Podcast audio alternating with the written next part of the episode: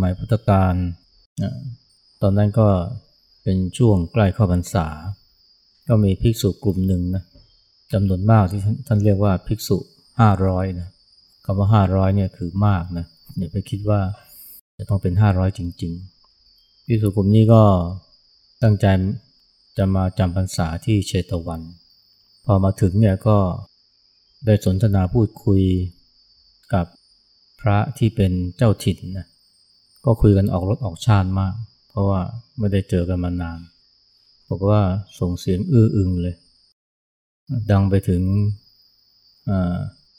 กุฏไตดังไปถึงที่ประทับของพระพุทธเจ้าพงก็เลยรับสั่งถามพระนนท์ว่าเนี่ยเสียงอื้ออึง เหมือนชาวประมงแย่งปลากันเนี่ย มันมาจากไหน ใครเป็นคนส่งเสียงอื่นอย่างนั้น พระนนท์ก็ทูลว่าเนี่ยเป็นพระนะ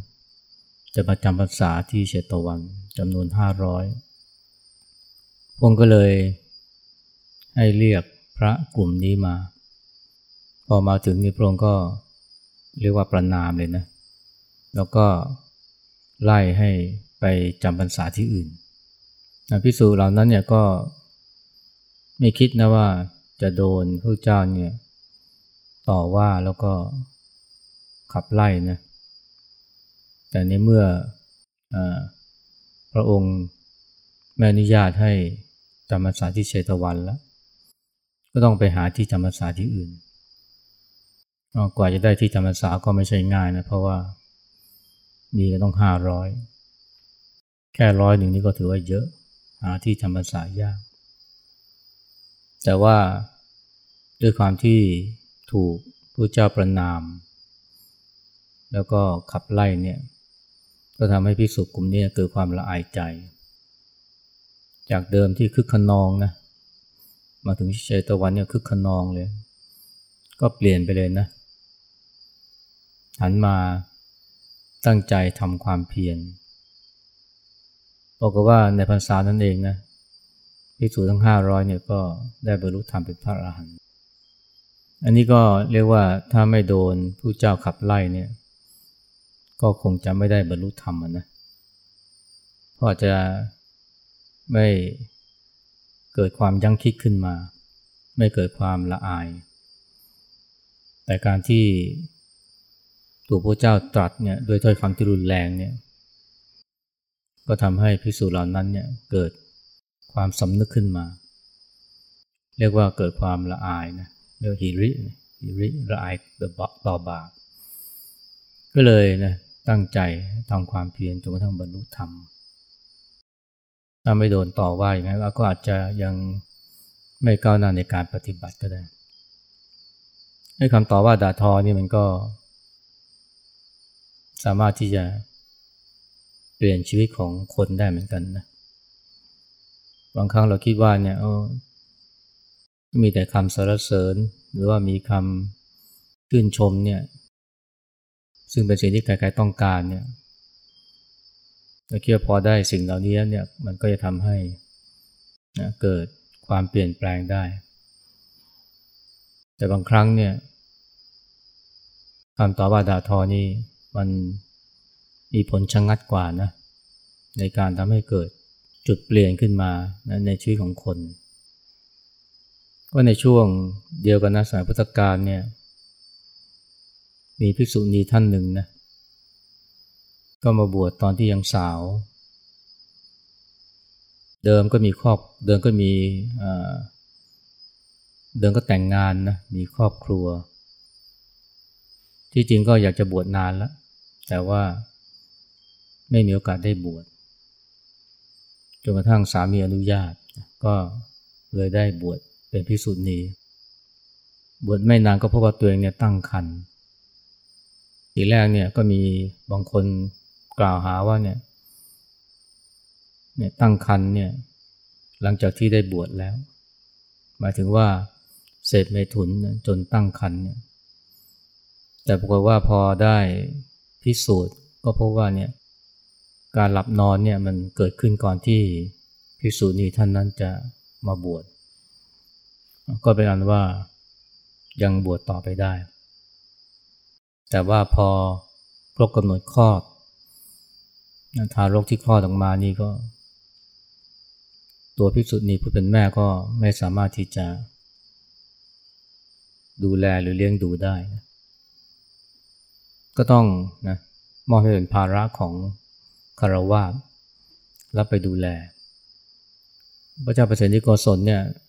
ได้ทราบข่าวนะก็ขอรับทารกน้อยนั้นไปดูแล แล้วก็ ตั้งชื่อว่ากุมารกัสปะ กุมารกัสปะเนี่ย ก็คิดมาโดยตลอดว่า พระเจ้าเปรตที่โกศลเนี่ยเป็นบิดาจนกระทั่งวันหนึ่งเนี่ยนะตอนที่อายุสักเจ็ดแปดขวบได้มั้ง หรืออาจจะอายุน้อยกว่านั้นเนี่ยถูกเพื่อนล้อว่าเนี่ยว่า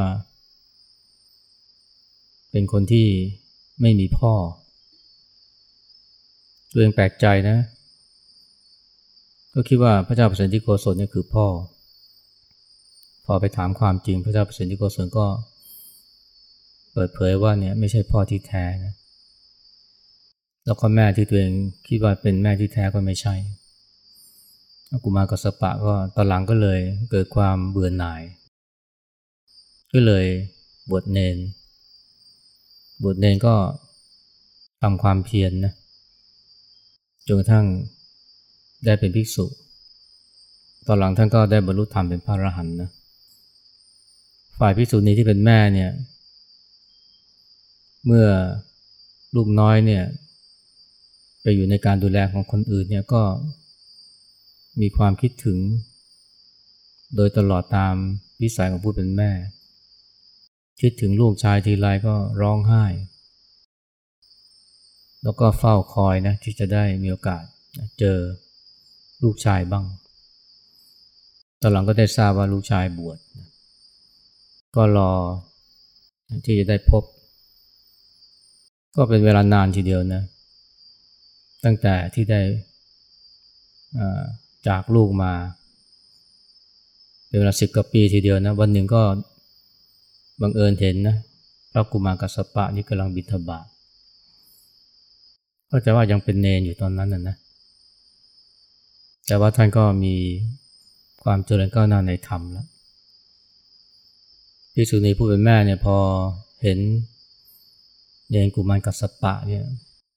ก็ดีใจนะ ลืมตัวเรียกว่าลูกลูกลูกวิ่งไปกะจะกอดลูกชาย แต่ด้วยอารามรีบนะก็เลยสะดุดหินล้ม เนกุบังกัสปานี่ก็พอรู้เข้า ว่าผู้เป็นแม่นี่ อยากจะมากอด ก็ได้คิดขึ้นมาว่าเนี่ย มารดาของเราเนี่ยถ้าว่าเราพูดด้วยว่าโดยถ้อยคำที่ไพเราะหรือพูดดีๆเนี่ยท่านก็จะยิ่งมีความสินเนหา ในตัวเรามากขึ้น ก็จะทำให้พลาดโอกาสในการที่จะปฏิบัติธรรมควรที่เราจะพูดด้วยถ้อยคำที่รุนแรง เพื่อทำให้ท่านเนี่ยคลายความอาลัย จะได้ตั้งหน้าตั้งตานะทำความเพียรท่านก็เลยเนี่ยพูดกับพิสุนีผู้เป็นแม่เนี่ยด้วย น้ำเสียงที่แข็งกร้าวเลย ท่านมัวทำอะไรอยู่นะ แค่ความรักนี่ก็ตัดไม่ได้พิสุนีผู้เป็นแม่เนี่ยพอได้ยินเขาก็ตกใจนะเกิดความน้อยใจขึ้นมาว่าเนี่ยเราอุตส่าห์ร้องไห้เพราะคิดถึงลูกชายมาสิบกว่าปี แต่ว่าลูกชาย แทนที่จะ นึกถึงหัวอกของเรานะกับพูดนะพูดจาตัดเยื่อใหญ่นะไม่มีความเห็นอกเห็นใจเลยด้วยความน้อยอกน้อยใจนะภิกษุณีท่านนี้ก็เลย ตัดอะไรนะในเมื่อลูกตัดเยื่อใยเราแล้วเราก็ ตัดอะไรในตัวลูก เสียแรงที่รักลูกมา แต่พอลูกพูดเช่นนี้เราก็ตัดใจดีกว่าและนับแต่นั้นมานะท่านก็หันกลับไปทำความเพียรเพราะหวังอะไรในตัวลูกไม่ได้แล้วปรากฏว่าท่านเนี่ยบรรลุธรรมเป็นพระอรหันต์เนี่ย ในวันนั้นเองนะอันนี้ก็เรียกว่า ได้ดีนะ เพราะว่าถูกลูกต่อว่า มันเป็นจุดเปลี่ยนที่สำคัญเลยนะ ของพิสุนีท่านนี้เนี่ย เพราะว่าท่านถ้าท่านไม่ถูกต่อว่า ด้วยลูกชายนะ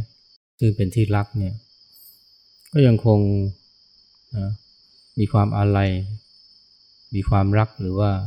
ที่ท่านภาษาบาลีใช้ว่าเสน่หา ในตัวลูก แต่พอเจอถ้อยคำรุนแรงนี่ก็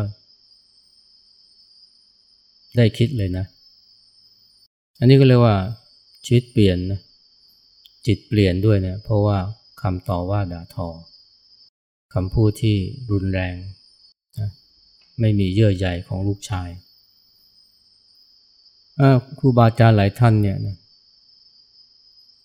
ที่ท่านเปลี่ยนเนี่ยก็ ก็เพราะถ้อยคำทำนองนี้เหมือนกันนะไม่ใช่ว่าเพียงเพราะว่าได้ฟังธรรมแล้วเกิดความศรัทธา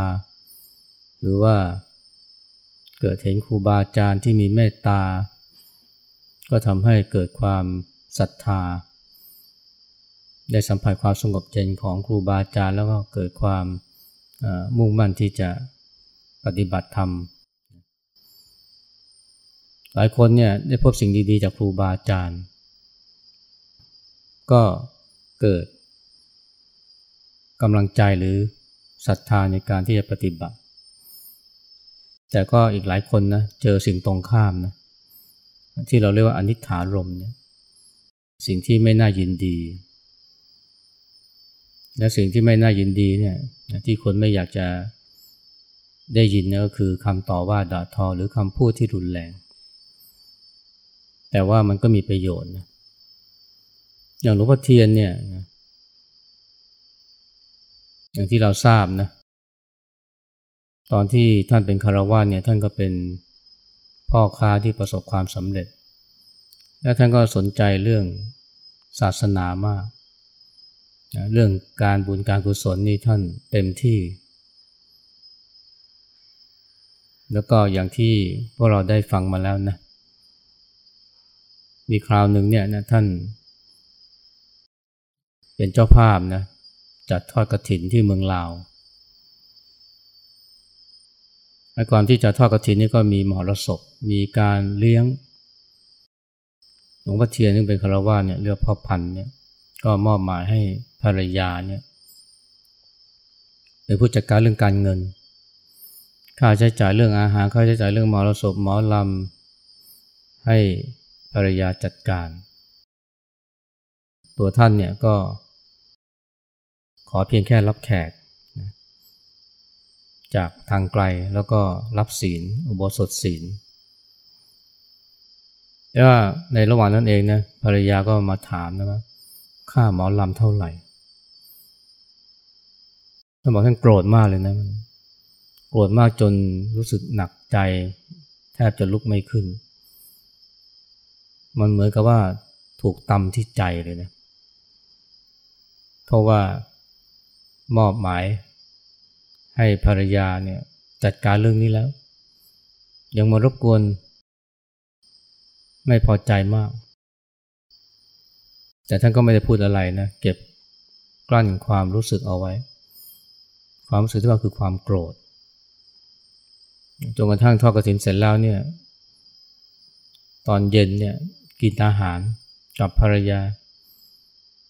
ท่านก็หน้าบึง้งแล้วก็พูดอยู่แต่ประโยคนี้ว่า คนที่ไม่เคารพนับถือกันก็เป็นอย่างนี้แหละคนที่ไม่เคารพนับถือก็เป็นอย่างนี้แหละภรรยาแปลกสงสัยก็เลยถามว่าเป็น เรื่องอะไรสาเหตุที่ไม่ที่ไม่พอใจในเรื่องอะไร พอรู้ความจริงเข้าภรรยาก็พูดขึ้นมาเลย โอ้ เจ้าตกนรกแล้ว เป็นเจ้าภาพทำบุญกระถิน แต่ไม่ได้บุญดอกเจ้าเป็นคำพูดที่รุนแรงนะเจ้านี่ตกนรกแล้วเนี่ยทอดกระถินเนี่ยแต่ไม่ได้บุญหรอก แต่ปรากฏว่าหลวงพ่อเทียนเนี่ยหรือพ่อพันนี้แทนที่จะโกรธนะกับได้สติฉุกคิดขึ้นมา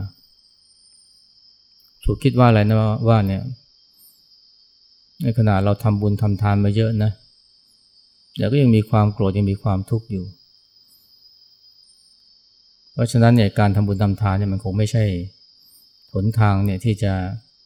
ออกจากทุกข์หรือว่าออกจากความโกรธได้ และนั่นคือจุดเปลี่ยนที่ทำให้ท่านเนี่ยหันมาสนใจนะการทำกรรมฐานนับแต่วันนั้นมานี่ท่านก็เรียกว่า เรื่องการค้าการขายท่านทิ้งเลยนะ แล้วก็ออกไปหาครูบาอาจารย์ ออกไปหาที่ปฏิบัติจนกระทั่งท่านได้ค้นพบนะ หนทางนะแห่งการออกจากทุกข์เราก็ค้นพบวิธีนะที่จะช่วยทำให้เกิดสติเกิดความรู้สึกตัวได้อย่างรวดเร็วและซึ่งต่อมาท่านก็ไม่ใช่เป็นแค่ครูบาอาจารย์สอนทำแต่ว่ายังได้บวชดด้วยนะแล้วก็มีลูกศิษย์ลูกหามากมายจุดเปลี่ยนสำคัญคือตรงนี้แหละนะถูกภรรยาต่อว่า เป็นคำที่รุนแรงนะ เจ้าตกนรกแล้วทำบุญก็ไม่ได้ ไม่ได้บุญหรอกนะ มันทำให้ท่านได้คิดขึ้นมา ว่าไอการทำบุญ การให้ทานนี่มันไม่ใช่ทาง มันคงไม่ใช่ทาง มันมีทางที่ดีกว่านั้น ก็ทำให้ท่านเนี่ยทุบเทกับการทำกรรมฐาน ถ้ามีคนจำนวนไม่น้อยนะที่ ชีวิตเนี่ยเปลี่ยน นิสัยใจคอเปลี่ยนเนี่ยอาจจะไม่ใช่เป็นคนที่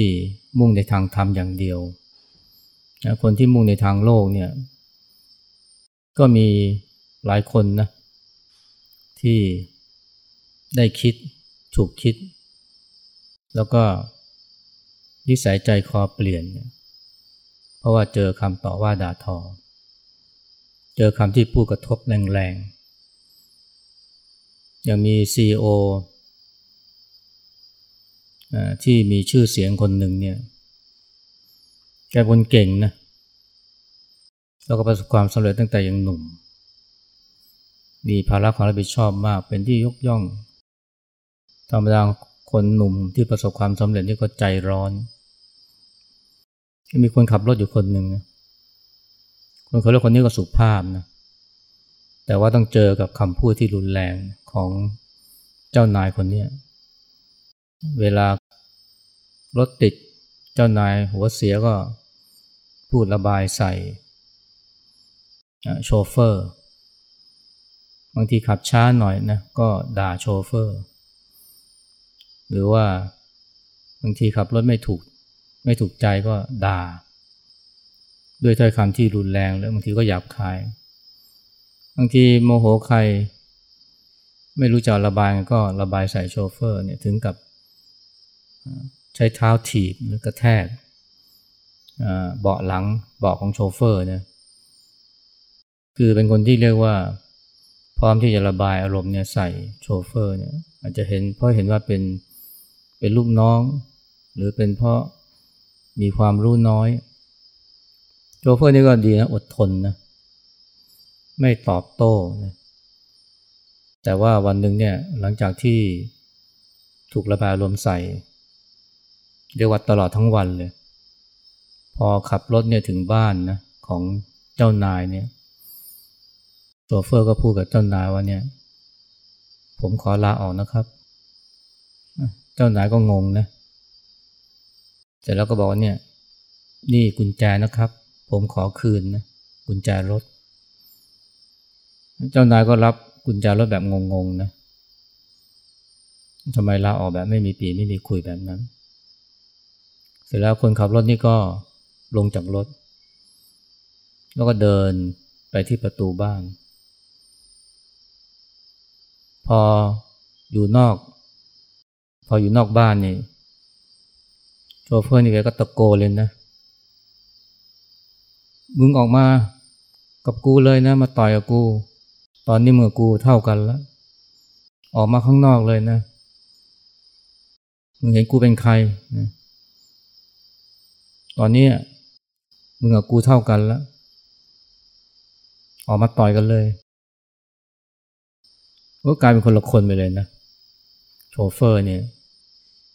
แต่ปรากฏว่าทำให้ซีโอคนนี้ตะลึงเลย คาดไม่ถึงเลยนะว่าโชเฟอร์เนี่ยซึ่งสงบสุภาพเรียบร้อยนี่ จะมีอาการกลาดเกลียวแบบนี้ แต่แทนที่จะโกรธโชเฟอร์นะกลับได้คิดขึ้นมาเลยว่าเนี่ยเรานี่ทำให้คนที่สุภาพนี่กลายเป็นแบบนี้ได้นี่เรานี่แย่จริงเลยนับแต่นั้นมานะแกก็เลยกลายเป็นคนที่นะเอาใจตัวน้อยลง ไม่คิดระบายอารมณ์ใส่ลูกน้องหรือคนข้างๆ ก็ได้บทเรียนนะว่าเนี่ยคนแต่ละคนนี่เขาก็มีศักดิ์ศรีนะไม่ใช่ว่าเรารวยเราเป็นเจ้านายแล้วเราจะทำอะไรกับเขาก็ได้ ทุกคนก็มีหัวจิตหัวใจ แล้วปรากฏว่ากลายเป็นซีอที่ใจเย็นนะแล้วก็เป็นที่รักของลูกน้อง เวลามีคนมา ถามว่าเนี่ยเจ้านายนี่นะอารมณ์เย็นนะนุ่มนวลอ่อนโยนเนี่ยแกก็จะเล่าว่าเนี่ย แต่ก่อนไม่ใช่หรอก แต่ก่อนผมไม่ใช่แบบนี้ แต่ว่าที่เป็นอย่างนี้เพราะว่าเนี่ยเจอเจอบทเรียนสอนใจนะจากโชเฟอร์คนนั้นเนี่ย คนเราเนี่ยถ้าว่าไม่เจออะไรที่แรงๆนะเช่นคำต่อว่าด่าทอ บางทีมันก็ไม่ได้สติไม่ได้เกิดความฉุกคิดเหมือนกันนะนั้นคำต่อว่าด่าทอนี่มันก็มีประโยชน์เหมือนกัน และที่จริงเราไม่ต้องรอนะคำต่อว่าด่าทอจากครูบาอาจารย์ จากคนใกล้ตัวหรือคนปรารถนาดี จากลูกน้องนะบางทีแม้กระทั่งคนที่ไม่ปรารถนาดีกับเรา แต่คำพูดของเขานี่มันก็สามารถที่จะ สอนใจหรือให้บทเรียนกับเราได้ ถ้าเป็นนักปฏิบัติเนี่ยนะโดยเพราะถ้าเป็นคนที่มีสติปัญญาเนี่ย ก็จะเป็นนักฉวยโอกาสนะอย่างที่หลวงพ่อคำเขียนไว้ว่าเนี่ยต้องนักปฏิบัติต้องเป็นนักฉวยโอกาสฉวยโอกาสจากสิ่งต่างๆที่เกิดขึ้นกับตัวเอง เอามาใช้เพื่อสอนใจ แม้ว่ามันจะเป็นคำพูดที่ เรียกว่า ไม่หวานหูนะหรือไม่ไพเราะ หรือบางทีเป็นคำพูดที่รุนแรง แต่แทนที่จะทุกข์เพราะมันนะก็กลับเอามาใช้เป็นประโยชน์แต่จริงเนี่ยคนเราเนี่ยถ้าเป็นนักปฏิบัติแล้วเนี่ยเราจะหวังแต่ว่าขอให้ทุกอย่างราบรื่น มีแต่คนพูดดีกับเรา มีแต่คนพูดทำให้เราสบายใจ ไอ้แบบนี้อาจจะไม่เติบโตเท่าไหร่นะ บางครั้งเนี่ยคนเราจะเติบโตได้หรือพัฒนาได้หรือว่าเกิดความเปลี่ยนแปลงได้ก็เพราะ เจอสิ่งที่มากระทบแรงๆถ้าหากว่าหวังความเจริญก้าวหน้า หวังความเจริญงอกงามในทางธรรม มันก็ต้องพร้อมนะที่จะเจอกับสิ่งที่เสียดแทงใจ หรือสิ่งที่มาทำให้ผิดหวังไม่ถูกใจ เพราะสิ่งเหล่านี้มันสามารถช่วยลบเหลี่ยมลบมุมของเราได้ คนเราเนี่ยถ้ามันเจอแต่สิ่งที่ถูกใจ เจอแต่คำพูดที่สนอหูไอเหลี่ยมมุมที่มีอยู่นี่มันก็จะยังอยู่ นิสัยที่แย่ๆก็อาจจะยังคงอยู่ แต่ก็ธรรมดานะคนเราเนี่ยก็มักจะชอบอะไรที่มันราบรื่น เวลาอยู่กับผู้คนก็หวังแต่อยู่กับคนที่ถูกใจพูดจาไพเราะ แต่หารู้ไหมว่าบรรยากาศแบบนั้นเนี่ยมันอาจจะไม่เอื้อต่อการเจริญงอกงาม อาจจะไม่ช่วยขัดเกลากิเลสหรือลบเหลี่ยมลบมุมของเราได้ เท่ากับการที่ได้อยู่ท่ามกลางผู้คนที่อาจจะพูดไม่ถูกหูอาจทำอะไรไม่ถูกใจ ซึ่งบางทีก็อาจจะเป็นความตั้งใจนะโดยเฉพาะจากครูบาอาจารย์ที่ตั้งใจพูดเพื่อเตือนสติ หรือบางทีก็อาจจะไม่ได้ตั้งใจแบบนั้น แต่ว่ามันกลายเป็นข้อเตือนใจนะอย่างคำภรรยาคำพูดของภรรยาหลวงพ่อเทียนเนี่ยโอ้มันเป็นสิ่งที่มีค่ามากนะสำหรับหลวงพ่อเทียน ที่ทำให้เกิดความจุดเปลี่ยน เกิดจุดเปลี่ยนในชีวิต ที่สำคัญได้เอาอย่างนี้พูดเท่านี้นะเอากลับ